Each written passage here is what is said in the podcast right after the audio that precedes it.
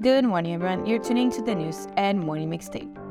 It is Friday, March 24th, and I'm your host, Mariana Schuetze, reporting for CJRU 12 8 a.m. in Toronto, and here are top stars from today. To start, US President Joe Biden lands in Canada in his first presidential visit. Up next, a Toronto man has been charged in connection with a series of bank robbers in the city. In international news, Ramadan celebrations begin in the Middle East as conflicts in the area persist. And finally, research has now concluded that the largest recorded earthquake in Alberta's history was not a natural event, but most likely caused by disposal of oil sands wastewater. And then, we'll hear from Samina with her segment Turn the Page. So let's get to the news.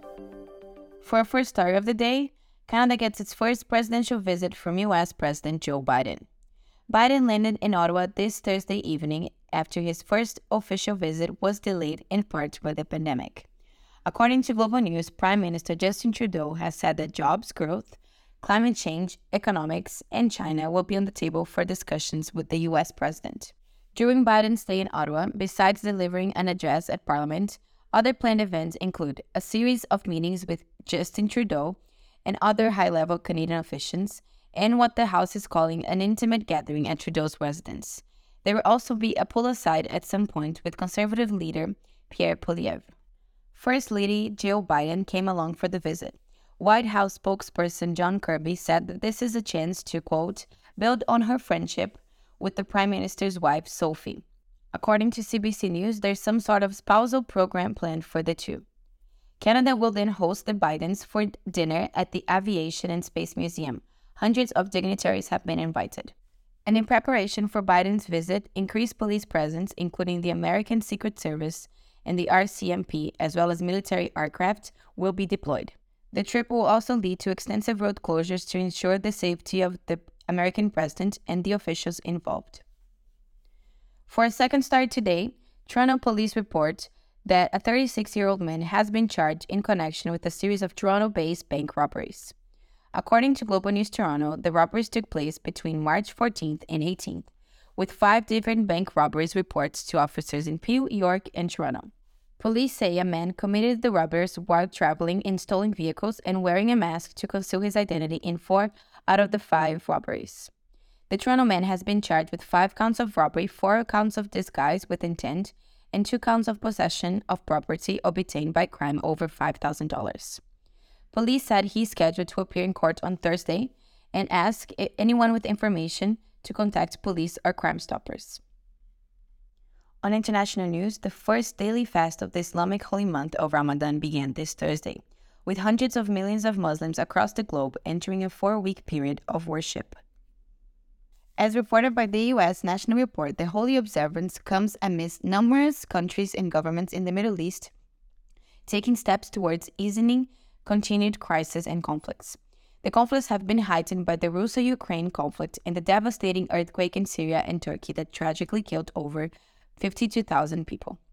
During the coming four weeks, hundreds of millions of Muslims will abstain from food and water from dawn to dusk before gathering with family and friends for meals during the night. According to Islam, this fasting draws the faithful closer to God and reminds them of the suffering of the poor. The holy month has come with promises from the government of Israel, Palestine, and Sudan, among others, to ease tensions. A new transitional government is said to be formed in Sudan before the end of the holy month.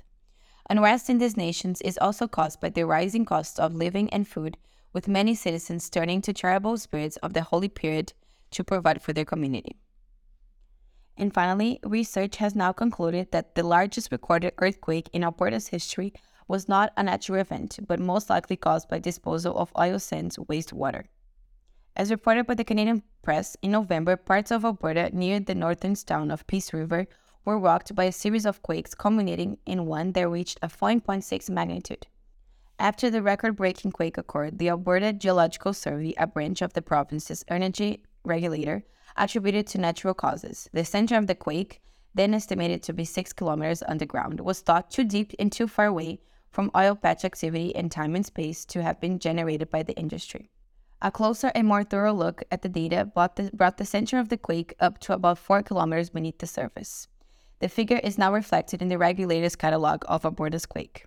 Ryan Schultz, a Canadian seismologist to help conduct the research while at Stanford University in California, says this event was caused by wastewater disposal. His paper, co authored by scientists at the University of Alberta as well as Natural Resources Canada and published in Geophysical Research Letters, suggests that the injected water forced itself between the two sides of a fault deep in the earth. The water was enough to reduce the friction holding the two sides together and eventually resulted in a slippage that shook the surface. Schultz says that statistical analysis of correlation between the quake and the underground pumping was conclusive. Well, that is it for the news today. Now I'll leave you with Samina for an interesting book recommendation. Hello, listeners. Welcome to Turn the Page. My name is Samina. Each week, I'm going to make a book recommendation, and I hope it gets you turning the pages. Warning The content in this segment may be distressing to listeners. Discretion is advised. March is Women's History Month.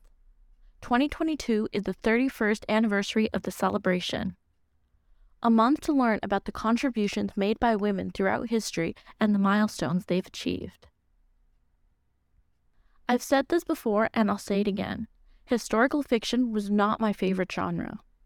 Let's be clear, it still isn't my favorite genre, but it's one that I read more often than I would before. Authors like Kate Quinn is one of the reasons. She researches unknown or forgotten women who changed history. Her immense talent for discovering these women and writing unputdownable stories makes it easy to read historical fiction. This book is no different. It is a spy thriller. The title of the book is The Diamond Eye. The author is Kate Quinn. Mila's story starts in 1937 in Kiev. At 16, she became a mother seduced by a much older man who she ends up marrying. A year later, the two separate. Her entire life now revolves around her young son Slavka, her library job, and her dissertation. Mila is a lover of history, hoping to become a historian. She is also trying to get divorced from her reluctant and absent husband, Surgeon Alexei. Her life is thrown into chaos when Hitler invades Ukraine and Russia. An elite shooter, Mila leaves her final year of university and is one of the first people to join the army. She becomes a crucial asset in the Red Army's fight to defend their country. She quickly rises through the ranks and is known as Lady Red. Years later, Mila finds herself in Washington, D.C. She is traumatized and devastated by the war.